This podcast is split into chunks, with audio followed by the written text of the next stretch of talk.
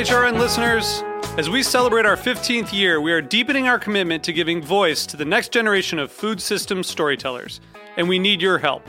Our internship and fellowship programs help activate new possibilities for underrepresented and underestimated young people through experiential journalism, audio engineering, and production training.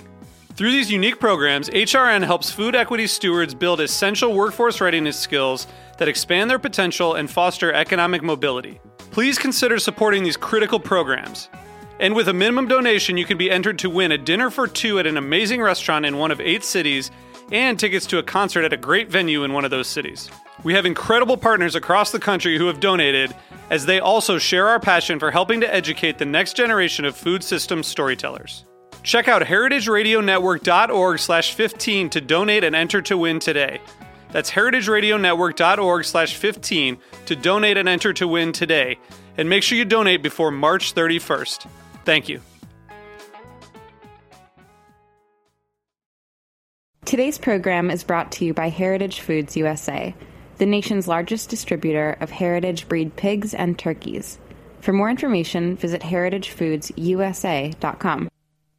This is Michael Harlan Turkel, host of The Food Scene. You're listening to Heritage Radio Network, broadcasting live from Bushwick, Brooklyn. If you like this program, visit heritageradionetwork.org for thousands more.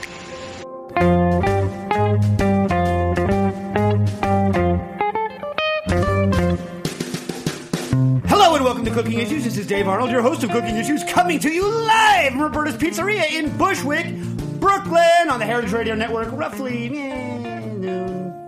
noon, noon to eh, like twelve fifty, something like that. We call it noonish. Noonish, noonish ish. Uh, joined as usual with Nastassia the Hammer Lopez. How you doing? Good. Yeah, we got Jack in the engineering booth. Hello. Thank goodness. I don't like to do the show without Jack in the engineering booth. Oh, thanks. You know what I mean? I know. And we have a, a special a guest with us uh, today. We have uh, Darren from Meld. Meld. Now, Meld, although it sounds like a delicious grilled cheese corporation, is not. Do you like grilled cheese sandwiches? I do. What's not to like? Exactly. But I figure if you have a company named Meld, you got to like grilled cheese sandwiches. Otherwise, it's like, you know, it's going to be problems. Uh, but anyway, they do not, in fact, manufacture. You know what's a bad name for? No offense for a grilled cheese sandwich corporation. Cheese Boy. Yeah. Isn't that the one that's on I 95? Cheese Boy. I First of wouldn't all, stop there. no. First of all, like, why you, why are you making it a gendered thing? Like, why are you going gender on your grilled cheese sandwich? Grilled cheese sandwich is a non-gendered delicious item, in my opinion. Mm-hmm. You know, and I I've passed by not staffed only by boys. First of all, you want like an adult making your grilled cheese sandwiches anyway. I mean, like we do have labor laws. I'm just saying, someone can call in and convince me that I'm wrong, but I just think it's kind of not a good name. Whereas, like, not a grilled cheese corporation, but like Fuddruckers is too hilarious not to like the name of, right? I can't believe that like there's millions of dollars invested in a corporation called Fuddruckers that makes food for people. You ever been to a Fuddruckers? I have. How, what's it like? Uh, it's uh, sort of burgers where you top them yourself, and most people put uh, way too many condiments and ruin the burgers. So it's like a free fixins bar, a la like Roy Rogers back in the '70s. exactly. Anyone remember the Roy I Rogers? love Roy Rogers. Free Fixins Bar, baby. Yeah. So what I would do, ro- uh, uh, you know, my Roy Rogers trick with the low quality salad bar ingredients they had for the free fixins was I would pile it high to ruin the burger, like you say, but then I would move it aside and then I would have a salad with my burger. I would Yeah. take the toppings back off of the burger, and then Yeah, there are all kinds of uh, kinds of good tricks. When I was in grad school, we used to uh, eat lunch at this uh, terrible cafeteria on campus, and it would come with a little side salad. But if you put the dressing in the bottom of the little bowl first, and then piled everything up on that, it would stick together, and then you'd go to the table and flip it over, and you'd have like you know five times the salad anyone else would. Ah, that's some smart business, and and that that friends and listeners is the kind of thinking that uh, is going to bring to your kitchen in the near future Meld. Now, Meld, not being a grilled cheese corporation, what they do, and I'm actually like, uh, frankly, uh, excited to see it out because we have one here. Is that it's the knob that automatically turns your gas stove range rather up. Can it do stoves too? Yeah, it, it does electric. It's it's not quite as perfect uh, as it is on gas, but anything that's got a knob, it can turn. Uh, but you can do ranges and ovens, gas or electric. Correct. Anyway, it, it turns the knob for you so that you can have adequate uh, temperature control. We had him on the phone, um, I don't know, a couple months ago, and uh, some of the stuff I thought was interesting was. Uh, you know, uh, as more and more users use it, uh, they'll be able to write more and more interesting algorithms, like a rice cooker algorithm, or uh, all sorts of fun stuff. Because once you once you have computers controlling everything, you know, not only will they take over the world and turn us into their slaves instead of the other way around, but you can do interesting things like turn your gas range into a rice cooker. Exactly. Yeah. And so what we've got here is we've got one mounted on a little portable butane burner. Uh, no butane involved uh, at this point. Oh, there's no butane on it? Uh, no, uh, Jack uh, kind of vetoed that given the uh, confines. What of the, hell, dude? of the These are rated here, for but, uh, indoor cooking. You know, I just had the same freaking problem. I have to do a freaking demo in uh, London in like a week and a half, right, Stas? Mm-hmm. And I just got a text today. We can't get. I I will read the text in its entirety just because of how irritating. No, I'm not going to say who's involved because I'm not going to throw anyone under the bus specifically. But I had the same problem when we were. I was in London a couple of weeks ago, where no one wants to get liquid nitrogen. And here's it. Okay, our issue with uh, is with supplier delivery of liquid nitrogen and storage and health and safety issues in a live show environment. Uh, it's not even the one. That was. Uh, I really need to know the details of what you'll be doing and order any ingredients you need. And, and, here's what it says: Liquid nitrogen is possible, but we need more details for risk assessment and method statement. If you could tell me more about your demo and had a video you could send, we need to answer such questions as how do we ensure liquid nitrogen has evaporated from the glass, etc. You look at it. we dump out the glass and we look at it. Furthermore, when you add a liquid to the glass that had liquid nitrogen in it, if there is liquid nitrogen present, it will continue to smoke. You know, I've I've been to Booker and Dax. I've seen them manage the uh, liquid nitrogen in the glass problem pretty pretty well. Yeah, the only person that I'm I'm aware of that was injured by the a customer that was injured by the use of liquid nitrogen, the liquid nitrogen was intentionally placed in the glass and handed to her. Yeah, that was weird. Int- intentionally placed in the glass and handed to her. And all of the UK is like on flip doodles about using LN, right? It's a completely valid technique to use it. And they're all going freaking pretzel because some jackwad intentionally poured liquid nitrogen into some lady's drink. It's nuts. Yeah, well, you know, oh, there's all kinds of things we use that uh, have created a, a problem when misused, but when used properly, produce great results. Right? Yeah, you know. I gotta put a caller through who's been patiently waiting. Let's put that thought on pause. all right, but I'm going to make hammers and bricks illegal because people hit each other with them sometimes. Caller, you're on the air. Caller, you're on the air. Hey, I can't hear you, man. Oh, there you go. There you go. You, can you hear me now? I can hear you a little bit, yeah. All righty. What's going on? Hey, I'm a biodynamic uh, CSA farmer down in Shepherdstown, West Virginia, Nice. which is in the eastern panhandle just outside of Washington, D.C. And uh, the reason I'm calling you is I don't know if you're aware of this or not, but the uh, old line CSA people, the original grassroots CSA people, are uh, having a pretty hard time nowadays. And in the D.C. area, um, uh, those of us who hold to the original standards of CSA, which is a soil farm and a group of people gathered around the farm to get food of a quality that's not being produced by the open market system, Right. um, are being beat out by um, well out, outright uh, commercial vegetable distributions, CSAs that aren't even organic, CSAs that don't have a farm or a farmer, uh, aggregators, which are things put together by the USDA that scoop up a bunch of crops from uh, just uh, co- uh, I guess commercially oriented farms put them out in uh, share bags like a CSA does, but that's kind of all beside the point. Uh, I've I've been doing CSA since uh, I think uh, 1990 was our first CSA, and um, it's uh, hard to hold on to a community in the DC area because it's such a there's so much turnover in the area and so much uh, house flipping, and so people in neighborhoods Right. change rather rapidly. But uh, I, the reason I'm I'm calling you, Dave, is because I've been listening to your program for a really long time, and I realize you have a a really um, great understanding of how the restaurant businesses work. And uh, there's myself and several other farmers out here in West Virginia they're probably going to go belly up this season if we don't find an outlet other than CSA for our produce. And uh, being tied to the land, try, still trying to support the couple dozen CSA shares I've sold this year instead of our our CSA has been up to 350 shares some years. Uh, I think it's 24 this year. Oh my God. Um, I I wonder if there's some easy way for farmers who, like I said, are tied to the land, running around with irrigation hoses for six hours a day and whatnot, to contact chefs who are interested in very flavorful local foods. Well, first This of all, would- for give me, it- it would be the D.C. area, but Give give the na- give the name of your of your farm in case anyone in DC is looking to you know contact you. What's the what's the name of your farm? It's fresh and local CSA. It is it is uh, in local harvest. It is uh, on the web. It's freshandlocalcsa.com, and uh, it's uh, 15 years on this soil with biodynamic techniques.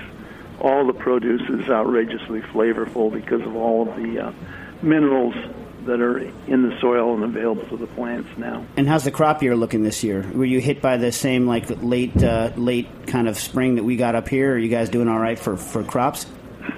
Um, well, we're okay with crops, but everything was late this year, and it, and it was. I don't know how it was for you, but for us, it went from freezing nights to 90 degree days in the same week, I believe. Yeah, it was ping ponging like crazy. I didn't. It's never never seen anything quite like it. But um, well, let me say this. I think that you know New York has a um, a fantastic model in our green market, and uh, you know for a long time now. Uh, the, the the advantage of the green market, right, is that you get kind of what I like to call a critical mass of suppliers together. Now, the average person on the street thinks of the green market as a place that they can go buy uh, veg, but you know, all the chefs I know think of the green market as a place where they can interact directly with the farmer as supplier, right? And the advantage from the farmer's standpoint is obviously they know in advance that they have to bring X, Y, and Z because they know the chefs are gonna are gonna buy it because they have communication prior to them arriving at the at the farm and believe it or not, I think it's fairly efficient for uh, the farmer because they either they or you know someone that they're having doing their their, their truck for them really only has to give up one day. You know what I mean? Uh, to Right. go and interact with uh, the chefs, and the chefs it's very easy for them because they know that. Let's say you grow fantastic peppers, right? And then uh, th- you know, they'll get the peppers from you, but let's say they know that they really like the you know the purple basil from some other farmer, they can go get that, and so you get a critical mass together. The chef can make the run to the green market. Here, the main ones are.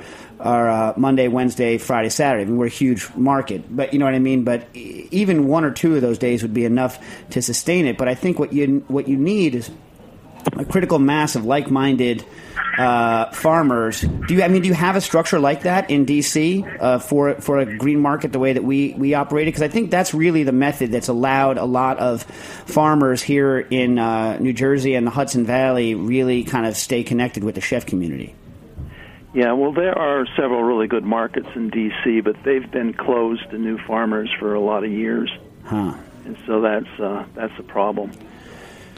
Huh, it's a really interesting problem. You know, I'd love to hear kind of, uh, you know, and I haven't heard that flip side of it either. Like, I don't know whether there's a lot of farmers who would, you know, be itching to supply New York chefs but can't because they're getting shut out of our green market system.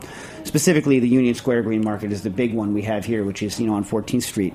Uh, I mean, there's a bunch of others that chefs also go to, but that's the kind of main one. But I, I you know, it's a really interesting question. I think it's something that needs to be kind of, uh, it needs to be kind of addressed, and I would encourage you know any chefs in the DC area to you know reach out to you. Anyone that's like listening, you know what, what you know you have something. Yeah. I, I mean, I, I totally agree with that, and I think you know, just giving a perspective from Seattle, which is where I'm from. Um, you know, Pike Place Market. It's a hundred and something years old. It's kind of the big famous one that, that people know about, but. Um, but there are a lot of other markets, and, and I think you know if you're looking for where the chefs are going in, in Seattle, at least it's not there. It's probably you know more like the Ballard uh, Market on Sundays, and and there are a few others. But uh, you know they've they've expanded to the point that uh, even though Pike Place may be shut out to to new vendors, um, you know some of these other markets around town are uh, are available, and I think you know you're you're more likely to see uh, Seattle chefs probably walking around and sampling what's uh, what's available in Ballard than you are at Pike Place these days. Right. I mean, one thing I know for sure is that chefs will chefs will seek out and go through great pains and trouble to seek out the good ingredients. However, once they seek it out, the supply chain to them needs to be relatively convenient because it needs to be it needs to be able to be gotten to the restaurant like on a kind of a regular or semi-regular basis. Now they'll deal with, you know, they'll deal with uh, I don't have any potatoes this week. You know, they, you know, the, whatever. We got a, we had a fail, crop failure. They'll deal with this. You know what I mean? But it's it's more like you know they can't drive you know 50 miles to go to go get their to go get their stuff because they're simultaneously getting from a bunch of different suppliers. So, I mean, I think it's just a question of figuring out how you can, uh, you know, gather like enough like like-minded farmers in, you know, in some sort of new venue, and it doesn't have to be like super organized or even super nice. As long as the chefs know that it's going to be there and know that they can count on sending like one person uh, over there, and they can and they can pick up what they need from like four or five suppliers that they've um, developed a relationship with. Um, but you know, one thing I know about chefs, at least the people that like I deal with and I know, is that they are monsters for uh, quality, and they love, absolutely love having personal relationships with farmers. Love it. You know. Yeah, completely agree. Yeah. Yeah. So let me throw in there. I I don't have any problem driving down to D.C. if we're talking about some sort of scale. Right. Yeah. It's just a question of making of like making it of ha- of like you know germinating the idea, planting the seed, and like reaching that critical mass. I mean, there's going to be the the real problem is is that either way, from the chef side and from the farmer side, there's going to be like a time period where everyone's sucking wind, trying to get enough. Uh, enough of a critical mass to make it worthwhile for everyone, uh, and I mean, I hope someone in DC, you know, hears this, or you know, I mean, you know, or if you're calling someone else and has like some sort of uh, uh, and you know, and you know, Jack, this is something that Heritage Radio could take on as a as a problem too, because you know a lot of people uh, on this network are interested in this kind of problem as well. Yeah, hundred percent. Yeah, why don't you leave your information with Jack, and then we'll um, we'll try to see if we have anyone that um, is more of a specific e- expert in this. But uh, Yeah, absolutely. So info at heritageradionetwork.org is going to be the best way because we're going to drop the call and uh, go to another caller. But definitely shoot us an email and we will stay in touch. all right, thanks so much for Okay. calling. It's a, a interesting subject Sounds we ha- that we haven't addressed here on the radio. All right, before. thanks so much. Um, all right, cool. Thanks, Oh, Jack. So, so back to Meld to have one. Oh, we have another caller.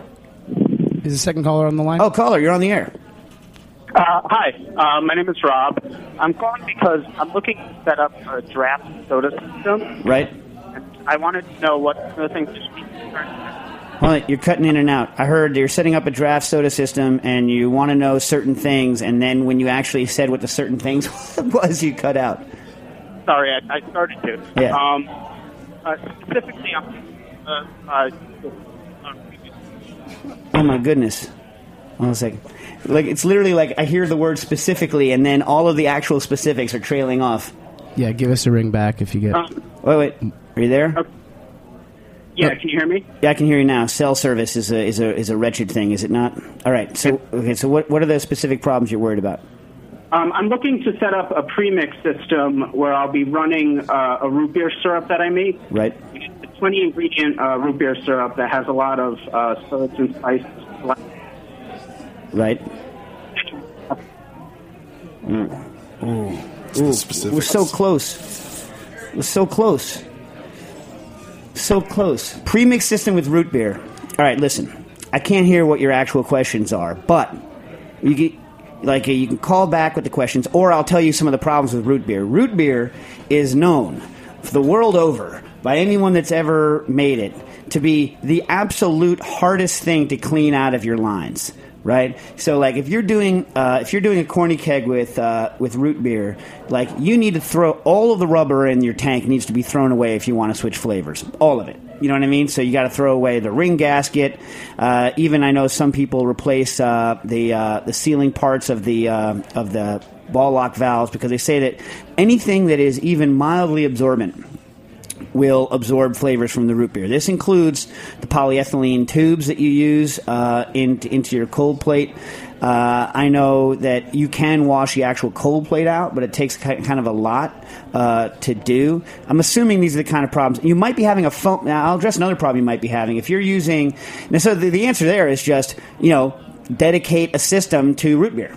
You know what I mean? Dedicate a corny keg to root beer. Uh, dedicate. Remember, I'm a huge advocate of two cold plate circuits for every flavor, not one, two. So I would always get a cold plate that has at least twice as many circuits as you have flavors. And the reason for that is twofold. One, the extra trip through the, uh, and this is going to address the second problem that you might be having with root beer. The uh, the second trip through the uh, cold plate gives it a longer line, and that longer line uh, tends to slow it down a little bit and cause less foam out on the on the on the output. Um, the other problem, the other thing it solves is it gets it colder, and getting it colder by a good chunk, by several degrees, uh, also reduces your foam out on the output, and plus makes it colder. Which, duh, do you want your root beer warm, Stas? Do you like root beer? Oh wow, good. I like it too.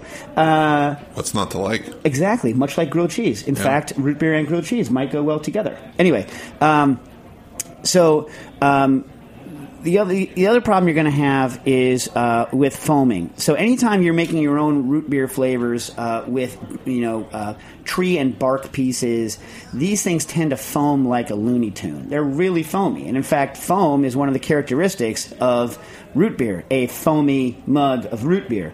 But the problem is, is you have to keep it somewhat in line, and I would not suggest adding, uh, you know, um, like silicone derivatives. Um, anti-foaming agents just because I haven't found them really to work, at least in alcoholic beverages. I mean, they'll kill foam maybe in a glass, but they're not going to kill. Not, I don't think it's going to cause your foam out problems on the thing. I think what your main issues are with foaming is realize you are going to have some foaming. Then instead of you have to get a very good premix soda valve. I recommend the ones that CM Becker makes, but you know you can get. Uh, and by the way, kudos to you for doing premix because. I think most post mix soda sucks. But like, uh, anyway, so I would get a very good valve uh, by Becker. It's going to have like a very long in the back torpedo shaped compensator that's going to gently take it from uh, the pressure in the tube to atmospheric pressure, and it's going to save you a lot of your foam out. Uh, problems. Um, like I say, cold is going to solve your foam out problems, but also clarity. So if you don't have a centrifuge, which I'm assuming you don't, centrifuge is going to knock out a lot of your particulates and really help here. But I would just take the trouble to really filter your uh, bark uh, stuff through, like you know, the finest. Uh, uh, strainers that you have, like coffee, even if it takes a million years. And eventually, I would get a centrifuge because it can spin all the particulate matter out, and that's really going to solve a lot of your foaming problems. I'm assuming you had one of those two problems. If you didn't, call me back, and uh, and, and and we'll talk about it. And Jack, should we come back right after the commercial break with our demonstration of meld? Let's squeeze one more call who's been waiting and then go to break. All right, caller, you were on the air. Uh, hi, I have got a question about acids in draft cocktails. Oh, nice. Okay. Um, or sorry, not, I'm sorry, not draft, but I want to I want to carbonate and bottle some cocktails. Sure. But all the suggestions all suggestions you have in Liquid Intelligence require uh, fresh lime juice, and as we know, storing fresh lime juice makes me the devil. Yes. So I'm, I'm curious about acid alternatives that will bottle well and, and, and keep. All right. I'll give you a couple. I'll give you a couple of suggestions, and uh, this one, uh, you know, I hadn't really thought of by the time I, I wrote the book, but you know, I like fresh lime juice. I also kind of like lime cordial, right? And lime cordial, i- you know, so and, and literally at the bar, what I what we do to make the lime cordial is I take the leftover clarified lime juice that we have, uh, and then I boil it with uh, sugar and a couple of peels of lime, and right away the cordial is good, and it actually ages uh, after a couple of weeks. I think it's even like a little bit better, and so that's a stable acid source. Now it doesn't taste like fresh lime, right? So it's not fresh lime flavor. But it's still good flavor. But it's still good flavor. It's different than, and, and it takes a little bit of education because someone who's looking to have a fresh lime flavor, if you give them a cordial flavor, they're like, "This tastes like cordial." And you're like, "Yes, but cordial tastes good." You know what I mean? It's the in between stuff that doesn't taste good. Another option is you can uh, bolster. So I'm, I'm a huge fan of including actual citrus in uh, in the drinks because as opposed to just acids. So you can do some cordial and then bolster it with some uh, acids, like a citric uh, malic blend. Um, right.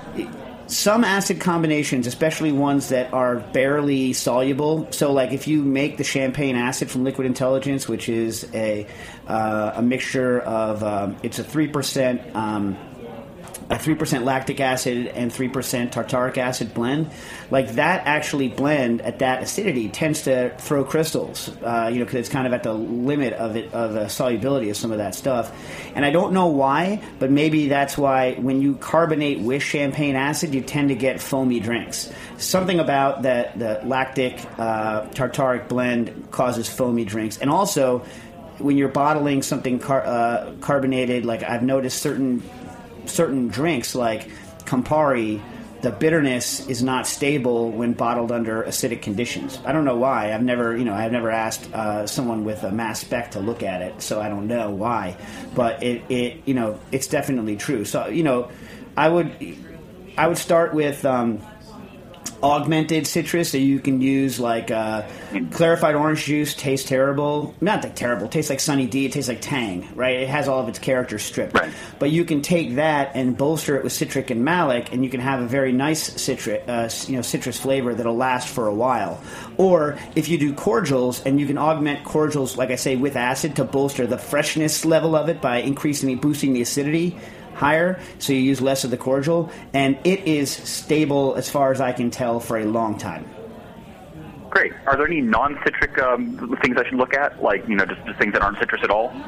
Sure. So, I mean, like a, any any sort of juice uh, can be bolstered, can have its acidity bolstered, right? So, um, to kind of greater or lesser effect. The trick with it is is uh, is, is is figuring out what acids you're going to add and not adding adding so much that they turn kind of uh, fake, right? But you can bolster grape juice. I mean, I tend to like things that have characteristics, have like a character, because this way, when you bolster the acidity of that, like it, it helps to like if the fruitiness is there, the actual fruitiness from fruit is there, the acidity doesn't taste fake. Whereas it can taste more like a soda-based acidity, like an actual like a, a flavor, like an just a, it could taste more like an added acidity if there isn't some sort of natural fruit there to back it up. If you want to go dry, obviously the cola acid, the acid that's used in colas is phosphoric acid. I would say that you, you know, um, it's one of the few acids that doesn't kind of scale directly weight for weight. You know, you need to use a little bit less of the phosphoric acid, uh, and it's typically sold in very concentrated solution. So I would take it down. Like you, you can buy it as like 85% uh, phosphoric acid solution, and I would take it down to like six or less, and then start mixing with it at those lower levels because Stas doesn't like the phosphoric acid, right? Are you a cola head? Like, do you like cola? Yeah, so you like mild, like a mild amount of phosphoric acid, but like usually when bartenders try to add phosphoric acid to a drink, they hit it too hard, and you don't like that intense dry. It's an intensely dry, non-fruity acidity. Um, but yeah, give those give those a give those a shot. Great, thanks. That's very helpful. All right, good luck with it. Let us know. Uh, tweet on in if you get any good results. I will. Bye. All right, back back from the break with Meld on cooking issues.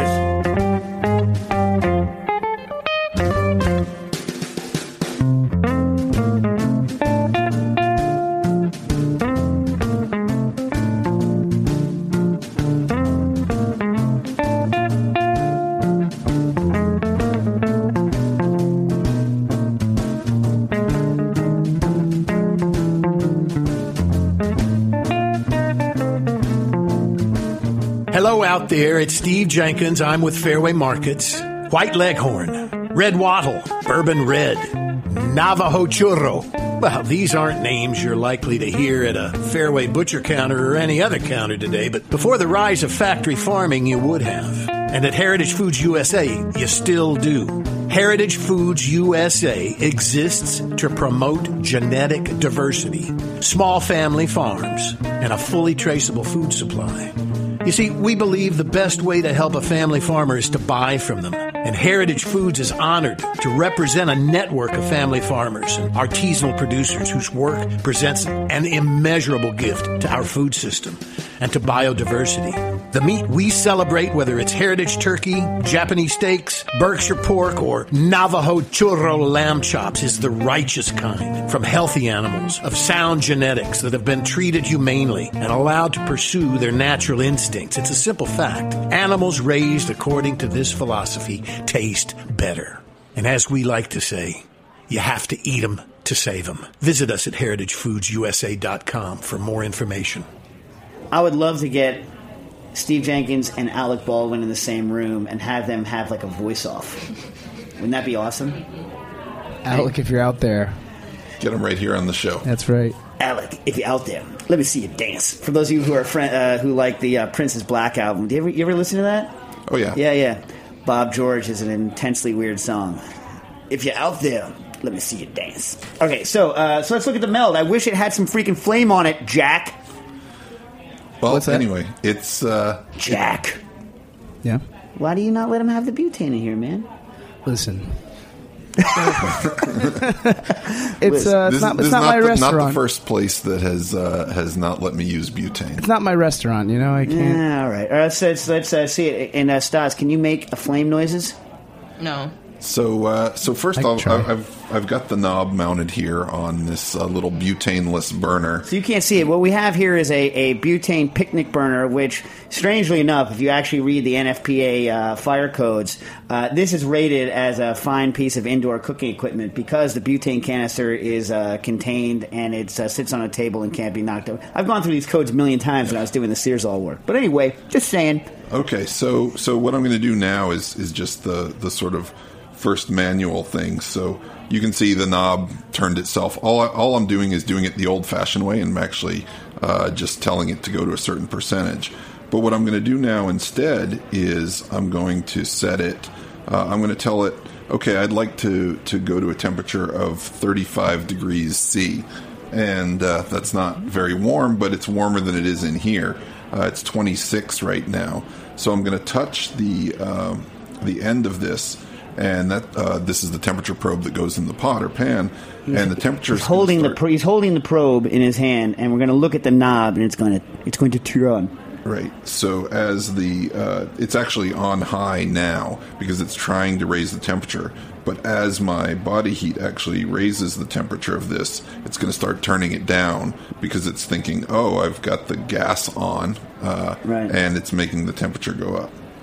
So there it goes. You see it start, starting to turn itself down uh, as we approach the target temperature. And is it auto tuning now, or what's it doing? Exactly. So it's it is what it's trying to do is get to the temperature I want without overshooting because if it overshoots it's much harder than even if it turns the gas essentially to zero to come down in temperature. It's much easier to go up. So it's it's biased to not overshoot and to make these very small adjustments. Right, Um, but does it learn your range, or is it constantly learning? It, it both. Uh, it's it learns your range to some degree, but also if you put you know a big twelve quart stock pot on there, it's going to behave a little differently than uh, than a little you know half quart saucier. Now, how how long is it going to continue to theoretically dump gas into the air with no flame before it, it's like no? Well, at, at this point, it's uh, my my body heat's not actually quite quite uh, hot enough for it, so I'll turn down the target temperature a little bit, and now it's actually has has turned it uh, all the way down. So for for demo purposes, actually, these butane burners are are sort of the worst of all possible worlds, but but it also stresses a system, which I really like because if we can handle this, we can handle anything. The reason it's the worst case is because from zero to full blast on this is a rotation of only about 40 degrees, ah. right? Whereas most ranges, you're it's 180, maybe even 270, and so the precision that we have to get is is much higher on this. Um, so it's actually running at, at now four percent. It thinks it's one degree shy of, of its target. So, and I, like, will this thing light, or do you still need to manually go through the click, click, click, click, click, click, click, click, poof? You still have to do that manually. So what happens is when you start up the app and, and choose a recipe, uh, before any cooking step, what it's going to do is it's going to say, turn it on, and you turn your knob, click, click, click, like you said, it, goes, and then leave it at any temperature or any heat level you want. You then hit a button on the app that says, okay, it's on, I'm handing you control. The app will then say, "Oh, I see it's at 47%." But actually, at the moment I'd like it to be at 92%, and it'll move it there and then it will continue adjusting uh, throughout the the whole execution of that step of the recipe.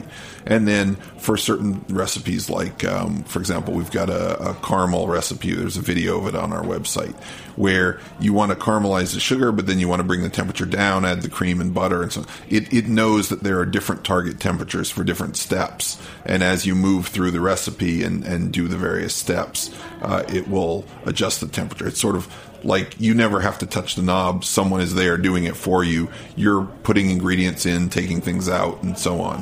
When are you, when are you shipping these guys? October. Yeah, yeah. I'd love to mess with one. Yeah, we'd we'd uh, we'll we'll do our best to try and uh, get you one uh, a little sooner if we can. But uh, yeah, some really cool techniques that that we are working on. Um, so, for example, you know, people, I think, a lot of times confuse precision temperature cooking with low temperature cooking because you know people are familiar with, or people who listen to this show certainly are are familiar with circulators and and what they do. Um, circulators uh, obviously don't work particularly well over 100 C because uh, yeah, the, unless you use oil, but they're no right. longer they're no longer specced out to use oil. Exactly. Whereas with meld, we can put a pot of oil on there.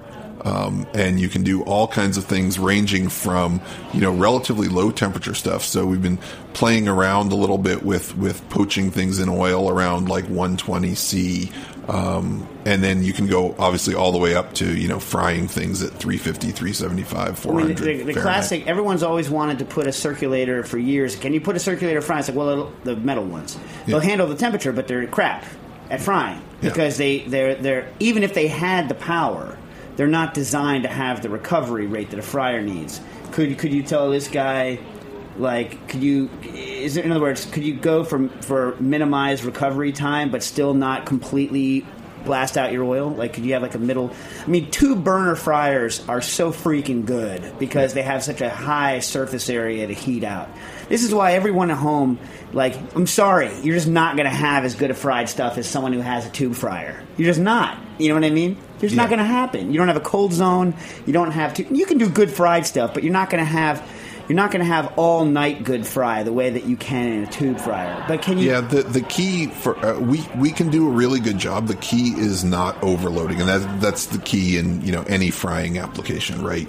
If you if you have a two quart pot of oil and you dump in I don't know twenty chicken wings, you know, it's going to be hard for even your 15,000 BTU burner on your stove at home to, to recover from that quickly. Yeah. Um, and even if you could, even if you could, you don't have the surface area of pan to oil to not locally. So like exactly. my, my burners at home, they're kind of stupid high. You know, they're they're way higher than they're supposed to be because the knucklehead that installed the stove didn't put the regulator on it, right? Yeah. So you know, I can I it looks like a jet engine when I turn on my burners, which is which actually is great irritating. for a lot of things. It is, but like it's irritating because um, I get a lot of flame out on the low end.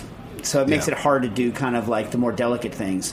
Not that I like to do delicate things, Stas. Don't worry. But like I'm yeah. saying, you know, I have I, mean? I have exactly the same thing on my oven at home, which is which is great. It's I have this vintage sort of 1990 oven that it's a double wall oven the top one is digital and the bottom one's analog. I think because you know digital controls were too expensive then to actually put it on both ovens. Right. And the analog one on the bottom, the knob goes to 500 like most uh, home oven knobs do, but the little catch that makes it stop there is gone, ah. and you can just keep on turning it. And so I can actually crank it up to around 700 for pizza. Take that, safety. you know what I did that I, I, shouldn't mention, but I literally put a. Uh, I literally put a thermostat bypass on my uh, on my oven. So my, just I'm like th- thermostat, thermostat. But here was the rule, right? I had to make it such that like any normal. So my last oven in my last place, when you went there, uh, people like, I don't want to cook in your oven. Your oven's too complicated. I have to know how to program a Watlow PID controller to, to do it. I'm like, so what? Learn how to program a Watt. Learn. You know what I mean? Learn. You know, it's like you know, you know how to drive a car. Can't you can't program my oven? You know what I mean? That was my uh, attitude. But this one, um, one of my things was a it had to look like a normal oven, so it couldn't have wires and stuff sticking out of it. Fine. And it turns out I really didn't need a lot of control on the super high end for pizza because it just needs to be freaking hot, right? Exactly. So it's and then it's well, is it in there for a minute or a minute and a half? Yeah, yeah. So, so the simplest uh, method was to hell with it and just literally put a, uh, a ball valve bypass onto onto the thermostat, and then when it's you know when it's horizontal, I just tell people not to touch that, and it's a normal oven until I turn it into into you know uh, you know flame on mode, and then it's then it's just you know in real thermal runaway, not like the puny thermal runaway that you use on your 500 degree thermostat thermal runaway. I'm talking like thermal run away. It doesn't actually run away. It doesn't melt itself into an ingot, but it gets close. It's like you know up. It's actually too hot. It gets up to 900. I have to throttle it. But anyway, back to the frying problem. So with my ridiculously high output range, right? I still can't get as good a frying uh, in a normal pot situation because I just can't get the surface area contact with the oil in the pan to have it not abuse. Uh, I mean, I get slightly better results in a wok because I have a larger surface area for it to hit. Of course, the oil degrades because it's against a, uh, a non-stainless wok. 'cause my wok's not stainless, so the oil degrades quickly there. You can't win, you know what I mean? But uh, it would be interesting. I'm sure you could win better if you had uh, a control app that was taking it up to the brink of being destroyed and then but not like over because it, Yeah. in, in general 100% of the time when i watch cooks uh, try to fry on a range. Um, they over, they jack it too high to get the recovery rate which i understand but it always goes too far over the line and there's a kind of a porpoise effect with the temperature where it goes over and then under and i think people underestimate how much physical abuse the oil is taking during each cycle of overheating, along with like salt and flour and burnt particles that are in that. It's just like Absolutely, and and and going back to what I was saying before, that's why we we bias our algorithms to uh, to avoid overshooting. So we, you know, talking about about frying things all night. So uh, back in May, sort of to thank uh, a bunch of our Kickstarter supporters, we had a, a Cinco de Meld party, and we were making tortilla chips uh, on it on a burner, very much like this, but with butane. Uh, all- all night long, and and we're able to you know to keep that level of control. And you know, was was there some degradation in the oil? You know, three hours later, yeah, of course, but um, you know, but but those chips were still good. Yeah, and by the way, fun fact about tortilla chips for those of you out there who make tortilla chips, you should first of all you should make your own tortilla chips. You, absolutely. There are a thousand times, and I'm not talking about. I mean, you should also learn to nixtamalize things, but that's not what I'm talking about. I mean, just go buy the crappy Maseca. Well, not that they're crap, but you know what I'm saying. Maseca fresh tortillas and fry them up because they're thicker and they're crunchier. That's the way I like it. You know what I mean? And they're cheap as hell. Yeah. so cheap. But um, the true fact about tortillas is that uh, they're they're going to absorb a lot of oil. That's how they're supposed to work. That's what they do. Yeah, so you don't need to go French fry temperature when you're cooking a tortilla. People overheat their oil when they're doing tortillas on a regular basis. In fact, next time you make tortillas, I want you to do this. I want you uh, p- potato chips, the same thing. People go over temp on their potato chips because really y- really you're when you're frying a french fry, you have a crust and an interior, right? Right. So you need to fry at a temperature that maintains the crust without shafting the interior. Gets, that's why it needs to be so high. Whereas in a tortilla chip or a potato chip, you're making a nice crunchy thing, but it is entirely the crust. And you're, what you're doing is a moisture removal operation. That's right. And so to do moisture removal, which is actually tough on oil, frankly, you know what I mean? Especially with cycling, thermal cycling. The next time you start tortilla chips, I want you to start your first batch in cold oil. Just like you would for a potato chip batch. And and and you will not be able to tell the difference between that batch and the batch that started in hot oil. Why? Because tortilla chips are going to absorb oil. Period. It, it, it's going to happen. It's going to go in all the spots where the water used to be that you're getting rid of. Right, and any sort of Uh, like intermediate absorption you might get when you throw a tortilla chip into locally cooled oil is going to be blasted out by the tremendous water evaporation you're going to get as soon as the local temperature of the oil around the tortilla chip gets above the boiling point of water. I guarantee it. It. Don't take my word for it. Go cook some tortillas. You know what I mean? Yeah, the the uh, the water evaporation thing is is really interesting point more generally too. It's that you know as we've been been playing with this and and kind of understanding how it works and looking at the feedback loops, you know, a lot of uh, a lot of cooking techniques are really all about. Uh, the heat being sucked out by the evaporation of water, right? So, you know, raising a gram of water one degree takes a calorie, but but uh, boiling it off takes 540. So um, essentially, when you're when you're cranking up the heat to maintain temperature, uh, you are in almost all cases doing that to compensate for it being sucked out by evaporation and understanding that then as thing you know as you stop seeing the bubbling and and, and all the steam coming off uh, and then you watch as the knob is dialing back it, you know it doesn't see the steam but it but it's uh, it's encountering the same thermodynamics, uh, you realize, you know, that's what it's really all about um, for a lot of lot of cooking techniques. And then the, um, you know, controlling those and and do getting to the right temperature and recovering and so on. Um, to your point about, you know, you you watch cooks do it at home and they porpoise, they go up and down. Um, we saw the exact same thing. So when we very first started down the road that, that eventually became Meld, the first thing we, we looked at was, well, what if we could sense the temperature in a pot and pan in any of various ways and transmit that to an app and then people could look and say, oh, it's too hot, it's too cold, whatever. And so we'd give people, you know, pretty good cooks the, the simple task of bring this pot to this particular temperature and they'd try and do it and they'd go up and they'd overshoot and they'd dial it back and they'd undershoot and, they'd, and go back and forth. 20 minutes later they'd say all you've done is you've told me i'm a terrible cook. You haven't given me any tool to do anything about it. And that's where then the knob came. We said okay we've got to actually get the kind of feedback loop and get the kind of control uh, that you get in sous vide and, and why is it that we're still out there you know following recipes that say put a pot on medium when that means you know what that means on your stove and what it means on mine could be 200 degrees apart Right. Well, yeah, those kind of recipes that say things like like the ones that are hilarious are the gas mark recipes where they actually whatever, it's supposed to mean something in the UK. I don't know, but um, yeah, I mean, like you still the, the issue is is that recipes like that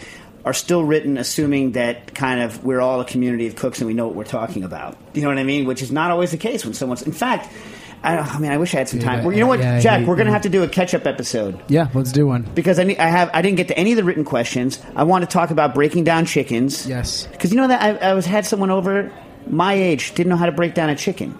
We got to go though. Ah. All right, listen, and I want to talk about scythes. I learned about scythes. You know the, the tool scythe, like Fear the Reaper. cutting down wheat Yeah, they're freaking amazing. I looked at it. This is a joke. Who the heck wants a scythe? It's a pe- I need to go get a, a, a you know a, a weed whacker or something. Amazing pieces of equipment, but I can't talk about it now uh, because we have to go.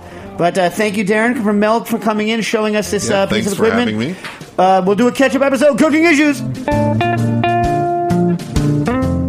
For listening to this program on heritageradionetwork.org. You can find all of our archived programs on our website or as podcasts in the iTunes Store by searching Heritage Radio Network. You can like us on Facebook and follow us on Twitter at heritage underscore radio. You can email us with questions anytime at info at heritageradionetwork.org. Heritage Radio Network is a 501c3 nonprofit. To donate and become a member, visit our website today. Thanks for listening.